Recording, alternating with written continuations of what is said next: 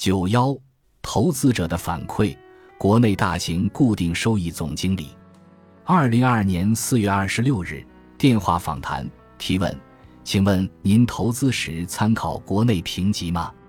我们不看国内评级的，因为没有参考价值。我们会参考中债登的隐含评级。如果这些发行人有国际评级，我们也会参考国际评级。如果隐含评级是 A 一价，出现市场风险。流动性风险，价格暂时波动的时候，我们也会和投资者交流，给他们信心。提问：现在标普在中国已经成立了标普信评，您觉得他们的评级对你有帮助吗？我觉得标普信评的理念是对的，但是覆盖太少，对我们没有帮助。而且现在中国市场存在的问题，不是标普信评能够解决的。第一。国际评级的方法论在根本上依赖财务三张表，但在中国，现在发债的主要是城投公司，新发债城投公司占了百分之六十，这不是国际评级公司的长项。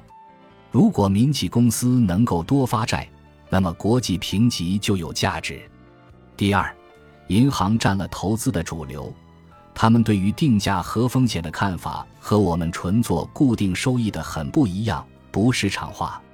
如果承销和投资都是银行占了主流，这个债券市场也不是市场化的。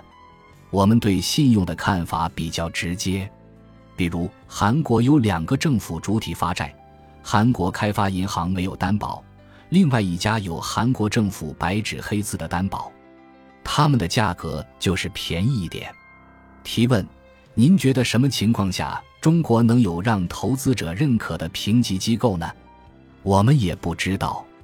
如果监管有决心，我们认为可以做到的；如果靠市场驱动，我们觉得难。